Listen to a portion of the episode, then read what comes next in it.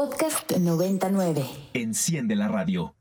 La leyenda cuenta que una tribu caminó por varios años hasta encontrar la señal indicada por sus dioses. Un islote en medio de un gran lago, donde un águila sobre un nopal con queso... Mmm. Bistec, pastor, suadero y cebollitas. Mmm. Bienvenidos a Chilango Radio, por Ibero 90.9. Hoy 19 de abril del 2023, Radio Chilango número 71. Mi nombre es Isaac Torres, mejor conocido como El Chato, y sean bienvenidos, bienvenidas, bienvenides a este nuevo show, Revista Chilango e Ibero 90.9, como siempre juntos, para traerles las novedades sobre lo que acontece en esta gran ciudad de México.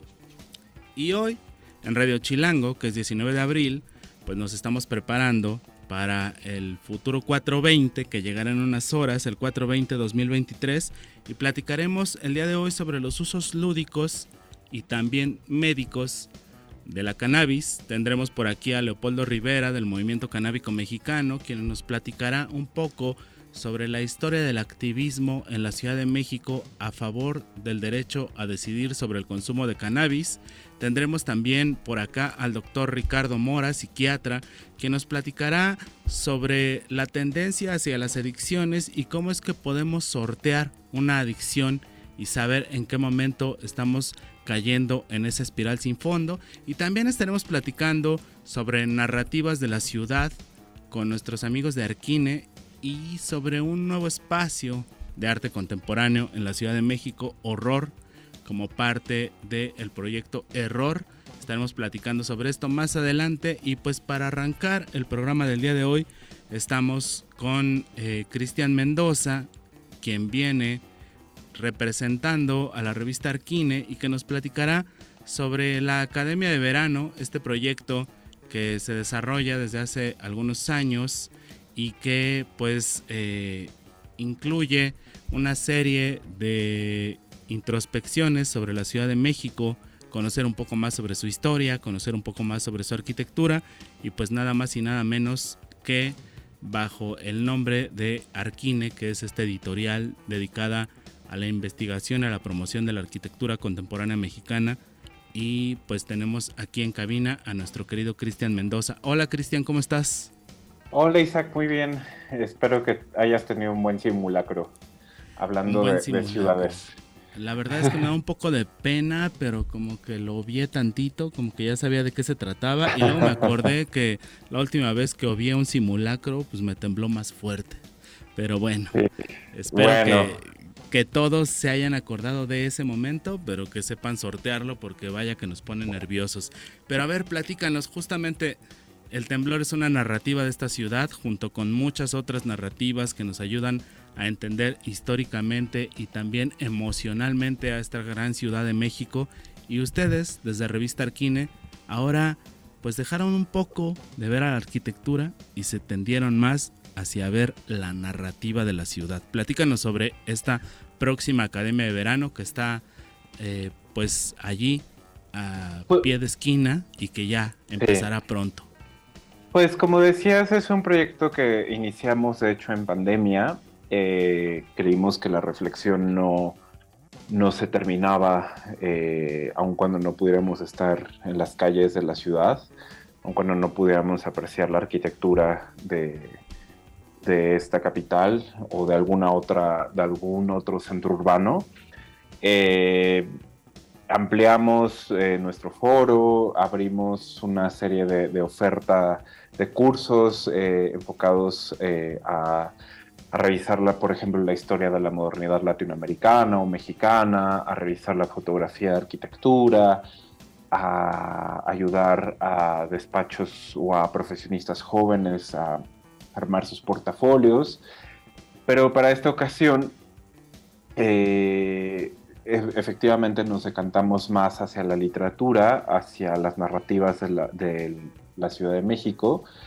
Sin embargo, no por eso dejamos de tener otro pie puesto en la arquitectura, ya que el propósito de este encuentro, que iniciará el 12 de mayo eh, de manera virtual, eh, es que la literatura sea una fuente para arquitectos y urbanistas que quieran entender a mayor profundidad, eh, arquitectos y urbanistas mexicanos que quieran entender a mayor profundidad la historia y, la, y las formas en las que ha aparecido eh, la Ciudad de México en textos de crónica y de, ficción. la idea es hacer como este em, el camino contrario, si, si uno podría decir que la arquitectura ha inspirado a escritores, ahora es más bien ver, no tanto si, si la literatura ha inspirado a arquitectos, que sí hay casos donde, donde esto puede verse, sino más bien cómo es que la literatura ha impactado en el entorno construido. Eh, de un, pues, no, acotándonos en dos siglos de, de, la, de, la, de, la, literatura mexicana, que es el siglo XIX y el, y el siglo XX. Oye, Cristian, y a ver, ahorita nos dijiste arquitectos y urbanistas, pero ¿esta experiencia solo se acota a arquitectos y urbanistas? ¿O no. aquí está esta vez abriendo las puertas a que otras disciplinas se incorporen y dialoguen con arquitectos y urbanistas? Sí, por supuesto. Eh, creemos que el diálogo interdisciplinario es sumamente importante no solo de, arquitectos y urbanistas, mi formación es en literatura, en la Facultad de Filosofía y Letras, y también creo que ha sido eh, eh, interesante ver para mí también y para compañeros de la facultad o de todos aquellos que estudian esta carrera, también pueden adentrarse en el mundo de la arquitectura para entender eh, de qué manera el canon de las letras mexicanas está hablando de ciudad y de entornos construidos historiadores, periodistas, que muchos periodistas se enfocan en las ciudades de distintos niveles. Eh, digo, es una fuente en, los periódicos, es una sección en los periódicos, la, fuente de ciudad. Y pueden, también están completamente bienvenidos a, esta experiencia, como la llamas, a, este, leer a partir de textos eh, y también de otras manifestaciones como el cine o la música, eh, cómo es que la Ciudad de México ha aparecido. Uno de los módulos, por ejemplo, lo, impartirá Daniel Escoto, que forma parte o formó parte de, la familia de Ibero 90.9. Y él va a hablar, por ejemplo, de la literatura de la onda, de este momento de la larga década de, los 60, cuando pues un poco dejando de lado las fiestas todavía de corbata que, de, que caracterizaron a la generación del medio siglo, esta generación de escritores conformada por gente como Salvador Elizondo, eh, Juan García Ponce, eh, María Luisa Puga, etcétera, que dejan de lado todavía como esta, esta obra medio aseñorada, muy burguesa, muy afrancesada también, y que más bien abren sus puertas, sus garages para que vayan a tocar los Duk Duks, para que vayan a tocar el aniversario de la... No, perdón, la División del Norte, para encontrarse entre ellos, no solo escritores, eh, sino también escritores con cineastas, cineastas con pintores, pintores con cantantes, y que mucha de esta cultura juvenil genera una cultura urbana. Por ejemplo, este, vaya, probablemente en la Ciudad de México nunca se, habían visto manifestaciones eh, conformadas por estudiantes universitarios o de preparatoria. En los 60 es cuando empieza a surgir algo que después se nombrará el movimiento estudiantil y que tendrá pues una explosión en muchos sentidos en, la Plaza de las Tres Culturas de Tlatelolco, que es uno de los grandes centros urbanos de la modernidad, donde vivía esa clase media, eh, donde, donde se, se, enteraba y estudiaba y, se intercambiaban discos esa misma clase media. Pero al igual también, como el Pedregal, por ejemplo, eh, este gran proyecto de Luis Barragán y Max Cheto, eh, con casas eh, cuasi californianas, muy rectangulares, donde también las fiestas eh, dividían no solo de manera física los padres de los jóvenes, sino también se volvían escenarios para una escena musical de la que escritores como José Agustín abrevaron muchísimo. Creo que José Agustín y su idea sobre ciudad no se, no se puede entender sin la música de ese momento. Tendremos también la participación de, Luz América Viveros Anaya, por ejemplo, em, miembro del Colegio de México, quien nos hablará sobre un conjunto de, crónicas eh, de, este gran cronista eh, José Tomás de Cuellar de finales del siglo XIX, em, quien documentó de alguna forma cómo es que el porfiriato iba modificando la ciudad y por ende la ideología de quien de, quien de quienes la habitaban. Eh, ¿Por qué era necesario que la nomenclatura de las calles cambiaran? ¿A raíz de qué? ¿Qué significaba? O sea, no solo que tal vez los recorridos se volvieran más simples, sino que eso implicaba que la ciudad se iba a ver más ordenada, más recta, más simétrica, más higienizada.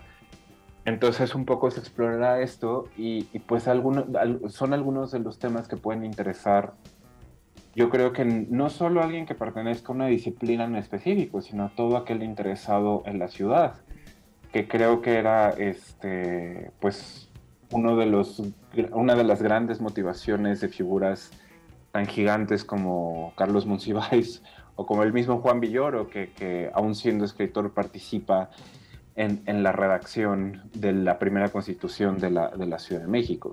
Bueno, esa primera constitución que además quedó mucho a debernos a los habitantes de la Ciudad de México, pero bueno, pues sí, nuestro querido Juan Villoro ahí metió, metió mano. Oye, Cristian, y bueno, platícanos todos los detalles para la gente que está interesada en inscribirse en esta academia de verano.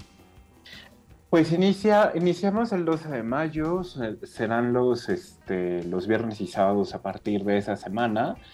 Eh, las sesiones serán virtuales, eh, eh, queriendo que no solo los habitantes de la Ciudad de México, sino cualquier interesado en la historia y en la literatura y en la arquitectura de, la capital puedan sumarse, no importa dónde estén. son seis sesiones por 2.400, 2.600 pesos. Eh, no recuerdo exactamente cuánto, pero no es más que eso. Eh, es un precio bastante asequible, ya que pues también el, conjunto de, los módulos están impartidos por expertos en el tema, que incluso ellos mismos son escritores o investigadores y que están también comprometidos con la divulgación del conocimiento. Y bueno, la pertinencia, como ya lo había dicho, era tomar a la literatura como fuente y vaya, la literatura no solo abre preguntas de investigación o, preguntas, eh, aunque no devengan en alguna, en alguna clase de investigación, este, a todo aquel curioso, a todo aquel interesado en, la historia de la, Ciudad de México. Pues ahí está una invitación a todos los interesados en conocer un poco más sobre la Ciudad de México. Ahí está la Academia de Verano de Revista Arquine, que además pues ya se convierte en una tradición que pues forma parte de este gran despliegue de ofertas académicas que siempre Arquine pues abre. Para toda la gente que estamos interesados en la arquitectura de la ciudad, para toda la gente que estamos interesados en platicar un poco más sobre cómo podríamos investigar o indagar más sobre nuestra historia como habitantes de esta gran ciudad de México. Y pues te agradecemos, Cristian, haber estado por acá con nosotros. Pues estaremos ahí al pendiente de lo que pasa en esta Academia de Verano. No, gracias a ustedes y gracias a todos los chilangos que, que nos están escuchando. Chilangos y chilangas ya están invitados a Academia de Verano de Revista Arquine. Los pueden encontrar en redes sociales como arroba Arquine. Y pues para la banda de la arquitectura seguramente ya saben a dónde referirse. Gracias Cristian. Nos estamos viendo pronto por acá. Nos vemos. Vamos con una cápsula que nos tienen preparados nuestros amigos de Revista Chilango y regresamos para platicar sobre un nuevo espacio de arte aquí en la Ciudad de México, Horror Error. Vamos con esta cápsula y regresamos. Esto es Radio Chilango por Ibero 90.9. Si la Semana Santa no fue suficiente, agárrate, porque mayo tendrá cuatro puentes. Arrancamos fuerte, pues para los estudiantes habrá un megapuente con hasta cuatro días seguidos de descanso. El viernes 28 de abril, las y los estudiantes no tendrán clases debido a que se realizará la junta del Consejo Técnico Escolar. El lunes 1 de mayo se conmemora el Día del Trabajo. Este es un día feriado oficial en México. Los estudiantes de educación básica recibirán otro día de descanso el 5 de mayo por conmemoración de la Batalla de Puebla. 15 de mayo se celebra el Día del Maestro, por lo que las escuelas de educación básica no tendrán clases. Por último, el 26 de mayo, como el último viernes de cada mes, habrá junta de Consejo Técnico Escolar. Por ello, los estudiantes también descansarán este día.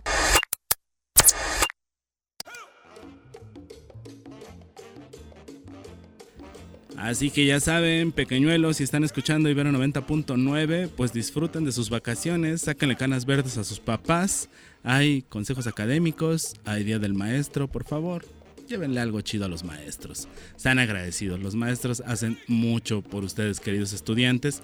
Y bueno, ahora estamos de regreso para platicarles un poco sobre una serie de proyectos que se van a desarrollar a partir de diversos espacios independientes y galerías hospedadas bajo un mismo foro. Este foro se denomina Montón y está ubicado en Salamanca 11, en la Roma Norte, y está con nosotros por aquí para platicarnos un poco más sobre lo que va a acontecer en este montón de espacios. Oscar Formacio, hola, ¿cómo estás Oscar?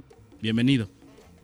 Hola, ¿qué tal? Eh, muchas gracias por el espacio. Eh, y pues eh, así es, en, será en Montón, en Salamanca 11, muy cerquita del metro Sevilla, a la vueltecita.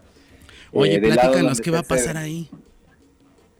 Pues, bueno, Montón es una, es una aglomeración de tres espacios, dos galerías y un espacio independiente en la que entre los tres le echamos montón a un espacio que eh, tratamos de conseguir y invitamos, eh, bueno, invitamos a un cuarto, que es un espacio que va flotando y también va cambiando periódicamente cada mes o mes y medio.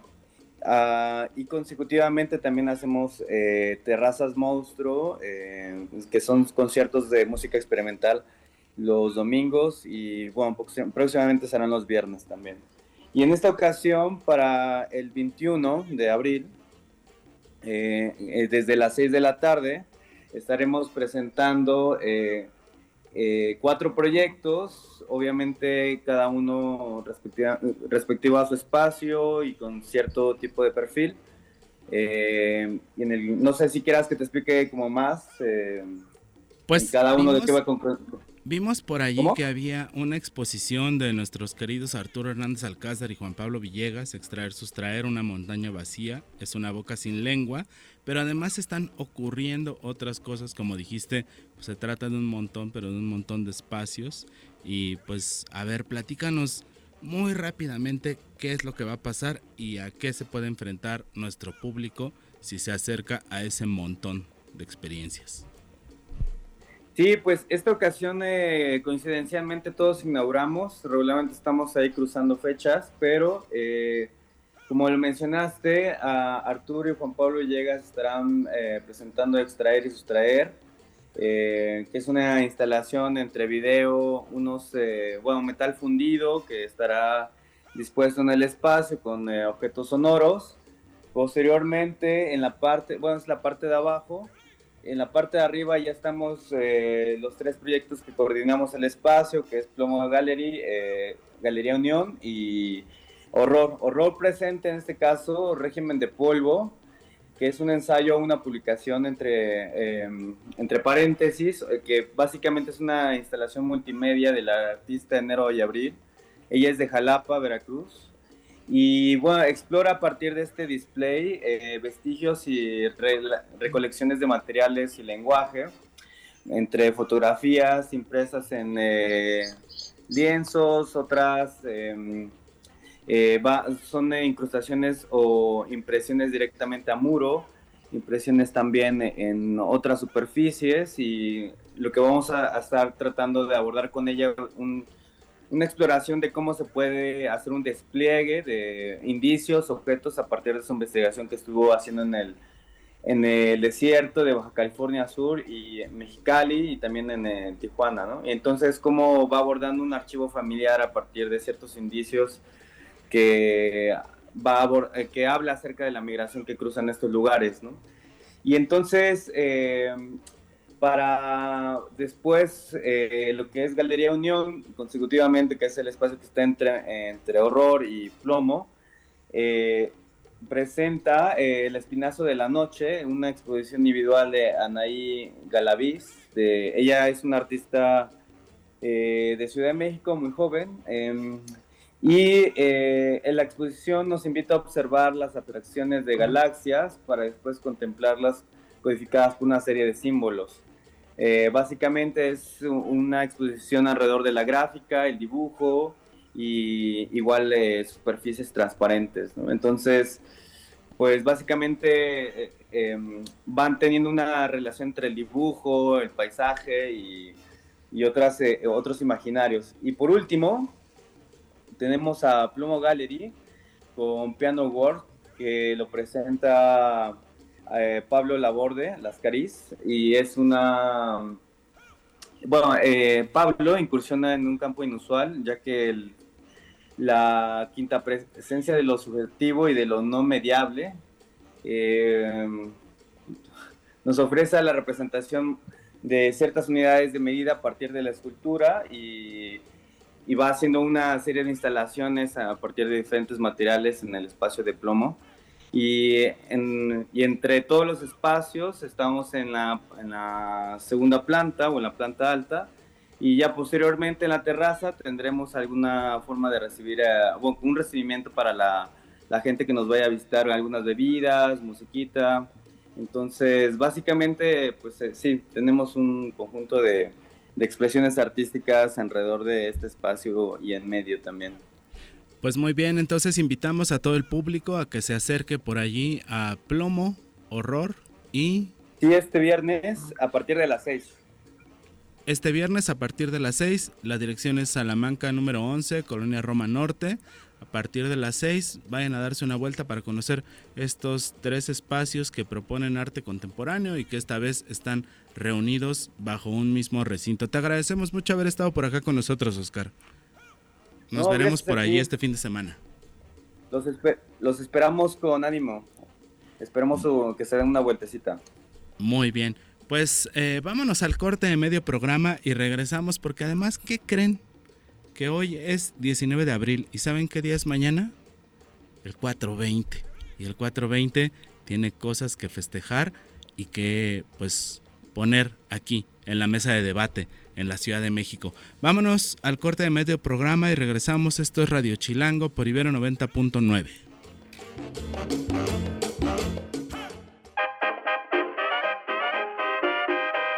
Chilango Radio se transmite por el 90.9 de su frecuencia modulada para todo el Valle de México. Chilango Radio. Y a todos los rincones del mundo a través de Ibero 99.fm.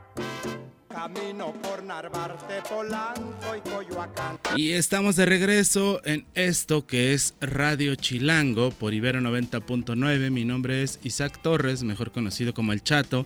Y aprovecho para mandarle algunos saluditos aquí a la bandita que nos está escuchando. Por ahí le mandamos unos saludos muy prendidos a nuestro querido Rulo Ortega, que además fue su cumpleaños hace unos pocos días.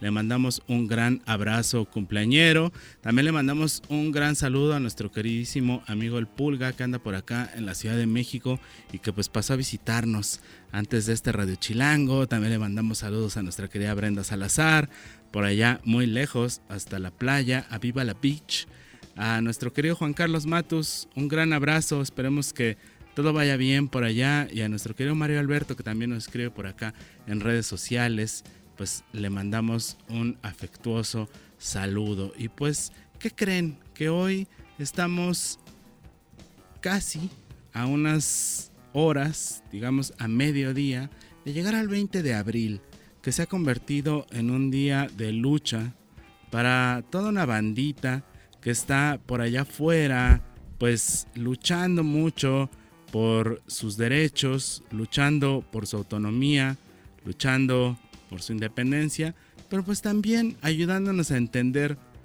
pues cómo lidiar con un asunto que pues tal vez no nos compete a todos, pero que sí se convierte en un tema de agenda, que es la legalización y la permisión del uso de la cannabis. Y desde hace muchos años en la Ciudad de México hemos visto una serie de manifestaciones, ya no digamos manifestaciones, de emplazamientos dedicados a tratar de promover la conciencia sobre el uso lúdico y médico de esta cannabis que ha sido una planta que a lo largo de la historia ha estado estigmatizada y que pues de unos años para acá digamos que ha sido ampliamente investigada no solamente por el sector farmacéutico sino también, ojo, por el sector empresarial.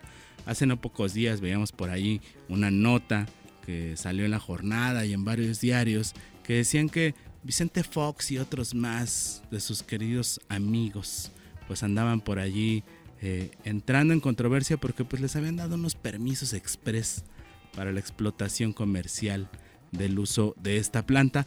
Pero pues yo, ¿quién soy yo para platicarles sobre esto?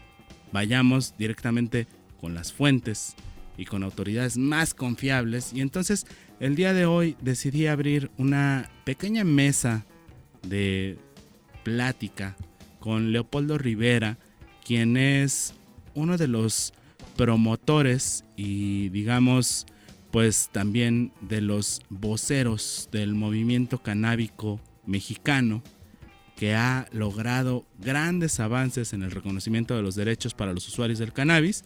Y también tenemos por allí a nuestro amigo y también colaborador de acá de Radio Chilango, nuestro querido doctor Ricardo Mora, quien es psiquiatra y que pues nos va a platicar un poco sobre pues también la perspectiva de pues cómo es que nos podemos enganchar con ciertas sustancias y pues qué debemos de hacer cuando los focos rojos se prenden por ahí, eh, pues cuando estamos incrementando nuestro consumo de ciertas cosas que a lo mejor no están viniendo bien a nuestra vida. Pero bueno, vamos a empezar eh, por darle la voz a nuestro querido Leopoldo Rivera, quien además también pues forma parte del crew de la Juanita Coffee Shop, que es un espacio por allá ubicado en la colonia Roma, un espacio gastronómico y también eh, de intercambio cultural en donde se promueve el uso lúdico y también el conocimiento sobre los derechos de los usuarios de la cannabis. Hola Leopoldo, ¿cómo estás?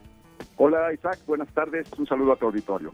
Me da mucho gusto platicar contigo porque además hace pues ya un año estuvimos por allá con nuestra querida Sam de Villa que ya viene por ahí en camino a, agarrar estos micros y visitamos la Juanita y pues hoy es la víspera del 420 y parece ser que el movimiento canábico mexicano va a organizar una serie de acciones que van a ocurrir allí en uno de los grandes ombligos de esta Ciudad de México que es la Glorieta de Insurgentes. Platícanos qué va a pasar este 420 en la Glorieta de Insurgentes.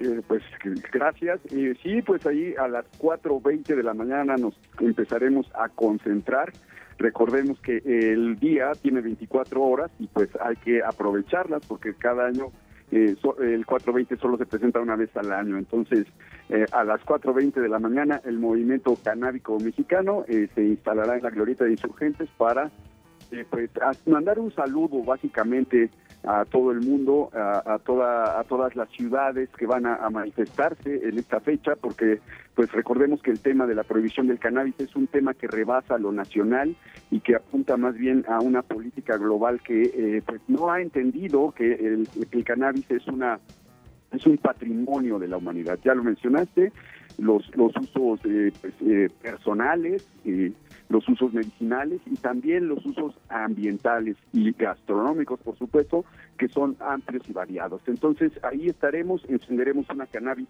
luminosa, haremos algún pronunciamiento y finalmente, pues eh, como como parte de, también de representar la espiritualidad que mucha gente eh, amiga del cannabis eh, tiene y siente, pues daremos un, un saludo al sol, daremos la bienvenida al sol del 420 de 2023. Y antes, pues en, la Juanita, eh, no, es anuncio, pero desde las 12 de la noche estaremos ahí, toda, abrirá 24 horas también para recibir a toda la banda que quiera pues eh, pasar un, rato agradable. A las 12 y pues daremos también campanadas como si fuera Año Nuevo y eh, pues esta es una nueva forma de celebrar. Estamos eh, pues intentando resignificar el cannabis y, una de estas formas pues es, decir que también la noche es nuestra y también decir que pues los canábicos eh, no somos ningunos flojos y ya nos verán ahí antes del amanecer para celebrar esta fecha tan especial para nosotros. No, pues yo conozco muchos canábicos que son muy madrugadores por aquello del mañanero, pero pues mira qué bien, qué bien que las cosas ocurran a primera hora, así será nota en el primer noticiario de la mañana, seguramente por acá en Ibero 90.9 estaremos platicando sobre esta acción. Y pues Leopoldo nos acompaña aquí también en, los micrófonos, nuestro querido amigo y colaborador, el doctor Ricardo Mora, psiquiatra, eh, que forma parte del cuerpo docente del eh, Hospital de Psiquiatría Fray Bernardino Álvarez. Y pues eh, también queríamos platicar un poco sobre cómo observan ustedes la perspectiva en torno al abordaje de la cannabis en la cultura contemporánea. Es decir, hace algunos años sentíamos una penalización mucho más dura tal vez sobre el consumo y el uso de estas sustancias. Digamos ya el uso industrial estaba muy lejano como a nuestras perspectivas y hoy en día las cosas son diferentes. Entonces me gustaría eh, preguntarle acá al doctor Rick eh, que nos platique cómo ve él la perspectiva en torno al manejo del tema de la cannabis desde el aspecto médico y cómo considera que hoy está eso insertado dentro de la agenda pues eh, de los temas no solamente como a nivel social sino también como a nivel científico. Bienvenido Rick, ¿cómo estás? ¿Qué tal Chato? Buenas tardes, bien, bien, gracias, mucho gusto Leopoldo. Pues sí, Chato, es bastante interesante la manera en la que ha ido evolucionando eh, eh, mi querido Rick, si te acercas más a tu micro y nos, nos comentas más eh, sobre este tema. ¿Aquí me, escuchas bien? Te escuchamos un poquito lejos, ¿te puedes acercar un poco a tu micrófono? Sí, sí, a ver, ya me... Listo, te escuchamos perfecto, te escuchamos perfecto.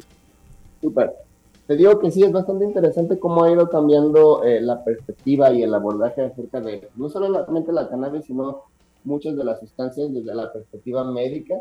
Hablando de, pues, de, varias especialidades, específicamente pues mi expertise en psicología sí tiene que ver más con una cuestión, lo comentábamos en algún punto cuando me invitaste al programa, de cómo ha ido cambiando la salud mental y el abordaje que se le está dando en esta administración de ubicarnos dentro de una perspectiva de reducción de daño, ¿no? ¿Esto qué quiere decir? O sea, hay que observar primero cuál es el daño que está haciendo la sustancia y si ese daño está relacionado directamente con el consumo o probablemente puede estar relacionado con otra sustancia que incluso tal vez es legal, ¿no? Es decir, hay personas que consumen cannabis, que consumen alguna otra sustancia de las que podríamos mal catalogar como ilegales, pero que el, el, daño mayor proviene probablemente del alcohol, ¿no? O el daño mayor probablemente está proveniendo de el cigarro, o a lo mejor desde una ludopatía. Entonces, desde la perspectiva actual, eh, desde pues, el manejo de adicciones, eh, internacionalmente se intenta ver eso, saber la reducción de daños, es decir, de dónde viene el daño que le está ocasionando a este paciente, ¿no? Y pues la otra es también, el paciente está buscando la atención per se para dejar la sustancia o está buscando la atención para solucionar un problema depresivo que puede o no tener relación con, con la misma. Entonces, eso es bien, bastante interesante de la perspectiva en la que podemos hablar que está cambiando a lo mejor la perspectiva, por lo menos de muchos colegas en salud mental, ¿no? Incluso hemos visto acercamientos al Senado para promover ya no solamente despenalización, sino también hablar, por ejemplo, de terapias asistidas con psicodélicos, ¿no? Algo que se dejó de lado desde los 70 entonces yo creo que sí hay mucha apertura, sobre todo por generaciones eh, jóvenes o vamos a decir contemporáneas por parte de los médicos, de, los psiquiatras y colegas, de gente que tratamos personas y con, trastornos mentales. ¿no? es, bastante interesante y aprovechando el marco del día, pues es algo que se tiene que hablar ¿no? informar. Muy bien, pues sí, por supuesto, la perspectiva tiene que ser mucho más amplificada y ahí sí te aventaría ahí una bola directa al, al tablero, mi querido Leopoldo.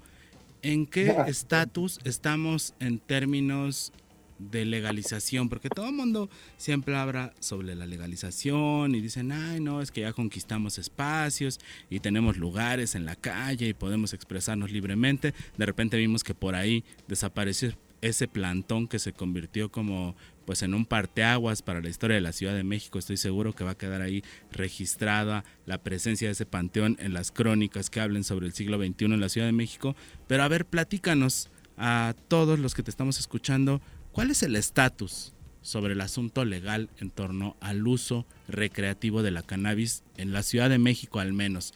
Ya no digamos a nivel nacional o si tienes la información a nivel nacional, pues compártenosla. Bueno, hay que recordar que, la ley, que pues las leyes que, que eh, sancionan el cannabis pues, son federales, entonces lo que eh, se escribe en la ley es lo que atañe a todo el país, de modo que eh, pues eh, de algún modo lo que eh, rige para la Ciudad de México rige para todo el país también. Entonces, bueno, ¿qué tenemos? pues lamentablemente la ley en sí no, no ha variado ni un solo ápice desde, desde 2009. hubo una reforma que permitió el cannabis medicinal en 2017, pero pues es solo para, digamos que lo que regula es el cannabis farmacéutico porque es difícil que que la mayoría de los ciudadanos tenga 10 millones de, pesos para poner un laboratorio que te permita cultivar y procesar cannabis para obtener eh, pues derivados farmacéuticos exclusivamente, no herbolarios, eh, no de medicina tradicional, no artesanales, sino farmacéuticos con compuestos aislados, es lo que reguló esta reforma. Por otro lado, bueno, eh, tenemos la Declaratoria General de Inconstitucionalidad que emitió la Suprema Corte en 2021, y esta declaratoria eh, pues lo que obliga es al Congreso a legislar, cosa que el Congreso no ha acatado. También de, la Suprema Corte tenemos eh, la jurisprudencia que, eh, que, que, genera, que genera que COFEPRIS ya no pueda negar los permisos de para que tú puedas cultivar, para que cualquier ciudadano o ciudadana de este país pueda eh, pedir este permiso para cultivar con, eh, con fines personales exclusivamente. Eh, lo que sucede es que el, el, ciudadano, la ciudadana va a COFEPRIS, hace una solicitud para cultivar cannabis con fines personales, la, la COFEPRIS por ley lo niega, uno va ante un juez y debido a la jurisprudencia el juez otorga el amparo y de esta manera se obtiene el permiso. Es un permiso, como te decía, de uso personal, pero que en algunos casos no tiene límites, o sea, no hay cantidad límite de plantas y tampoco deportación. Por eso hemos visto, no sé si hayan visto en las redes, algunos, eh, pues algunas publicaciones de que hay gente transportando en aeropuertos, hay gente transportando en líneas de autobús, y porque ya se cuenta con estos permisos eh, pero te digo, son exclusivos para eh, el uso personal, lo cual pues es un avance ante, ante la eh, inacción del Congreso, que a pesar de, del mandato de la Suprema Corte, pues no, ha, no ha legislado en esta materia. Pero digamos que tal vez desde el punto de vista social, en torno a pues la aceptación o la normalización de incorporar este tipo de temas a la agenda cotidiana. ¿Tú has visto algún avance, Leopoldo? Indudablemente hay un avance tremendo. Eh, eh, en 2001, cuando empezamos la primera marcha, a la cual fuimos 15 personas, eh, pues ni se hablaba del tema, ni se quería hablar del tema porque había una estigmatización realmente brutal en contra de quien, se atreviera a cuestionar la política de drogas. cualquier político que que lo dijera, eh, pues decía, le decían político marihuano o, se había una serie de acusaciones. Actualmente, pues eh, gracias también al Internet y a este mismo movimiento, eh, pues hay, es, más cultural el avance. Es, una, es, una, es un avance cultural conceptual en el que pues los canábicos ya no son vistos como pues delincuentes, como gente que no tiene nada que hacer, gente improductiva, y pues también lo podemos ver en, las marchas que ya ocurren en todo el país, no nada más en la Ciudad de México. Podemos ver cómo ya nadie se escandaliza o muy poca gente se escandaliza aquí en la Ciudad de México al oler marihuana. Yo vivo aquí en el centro, en el centro histórico y todos los días que salgo de mi casa huele a marihuana y, nadie se espanta que indudablemente sí ya hay una normalización y también se debe a que pues se han visto que la mayoría de los prejuicios que se, que se pusieron en la televisión, en muchos medios de, de comunicación, pues estaban infundados, eran falsas esas acusaciones, si bien y el, el doctor eh, no, me, no me dejará mentir, pues sí es una sustancia que debe ser solo para adultos, que sí implica riesgos y que los cuales pues solo es cuestión de asumir, pero no ya con este alarmismo, con esta pues con estas falsedades que se han esgrimido durante pues prácticamente 100 años y que pues es es momento de echar atrás, ¿no? Dicen que es más difícil tirar un mito que un prejuicio que un átomo, ¿no? Pero pues contra esas nos nos enfrentamos y creo que vamos muy bien.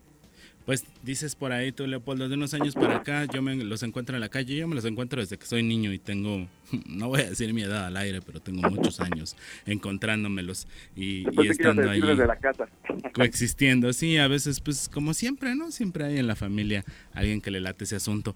Y pues a ver, eh, Ricardo, platícanos desde la perspectiva médica, porque nos está platicando por acá Leopoldo que desde la parte social pues parece ser que ha habido una apertura, hay como un cambio paradigmático en las nuevas generaciones, pero desde la parte científica, desde la parte médica, ¿cómo ves tú la perspectiva en torno al uso y la investigación de pues las propiedades o las facultades que puede tener el cannabis en el manejo de tratamientos de índole psiquiátrico? ¿Estás, por ahí, Rick? Creo que, creo que se nos, se nos desconectó nuestro, nuestro invitado, eh, psiquiatra. Eh, pero bueno, pues eh, tú también, Leopoldo, por supuesto, sabrás respecto a eso. ¿Me escuchas? Sí, te escuchamos perfecto, Rick. Ah, súper. Este, te digo, sí, mira, desde la perspectiva médica, creo que sobre todo se ha visto más avances en cuestión de neurología sí creo que ahí es donde se ha estado haciendo más investigación específicamente con el cannabis, que es lo que nos atañe, ¿no?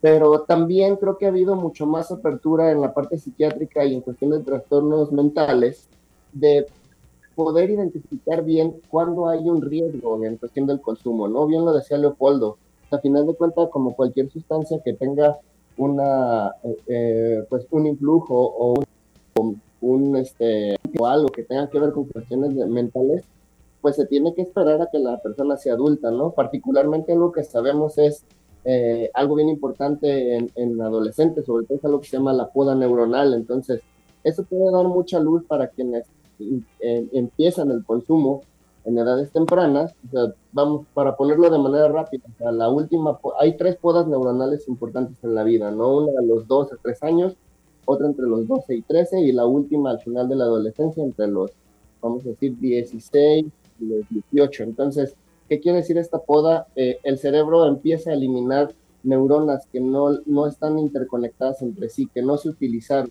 porque nacemos con tres veces la cantidad de neuronas que quedamos al final, al principio de la edad adulta.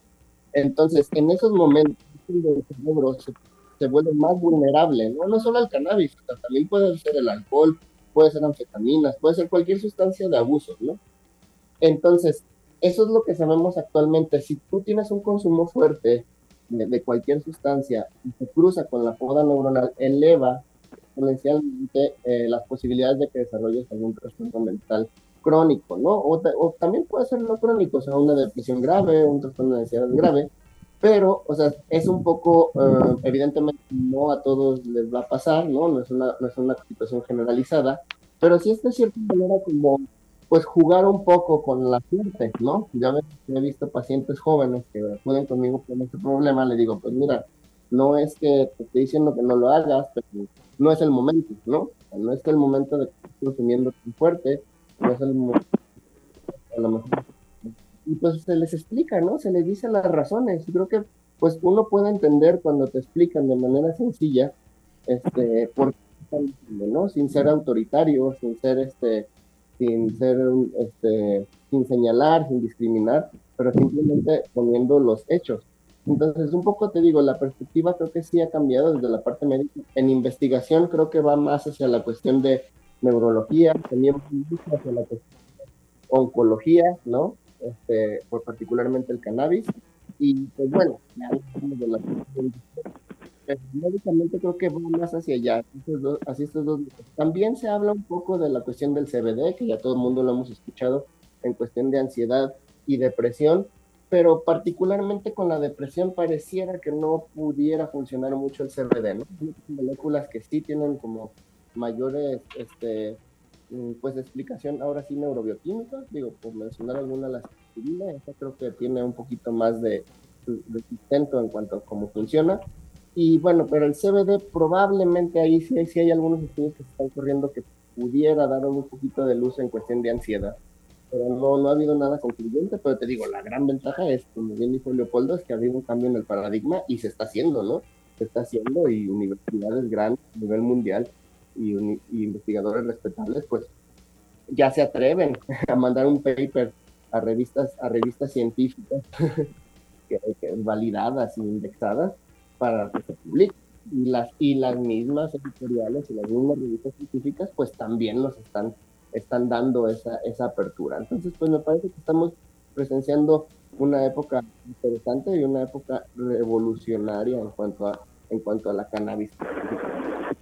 Una época que por supuesto pues es una época de ruptura de paradigmas y pues bueno, quienes quieran saber un poco más, acérquense, échenle un vistazo a las redes sociales del movimiento canábico mexicano, de las que nuestro querido Leopoldo Rivera forma parte. Acérquense a La Juanita, es un espacio muy chido ahí en la colonia Roma que promueve mucho eh, pues el conocimiento acerca de esta planta que pues ha acompañado a la humanidad desde siglos ancestrales y también si tienen por ahí una cosquillita que les está picando más de la cuenta, pues acérquense también a su médico de confianza y pues busquen ayuda profesional. Te agradecemos mucho, Rick, haber estado por acá con nosotros y platicarnos desde la perspectiva científica que siempre nos hace sentir un tanto más tranquilos sobre algunos temas y nos hace entenderlos de una manera mucho más clara. Y te agradecemos, Leopoldo, haber estado por acá también con nosotros para platicarnos sobre estas acciones que se llevarán a cabo en este 420 cáiganle a la glorieta de insurgentes a las 4.20 de la mañana de este jueves 20 de abril.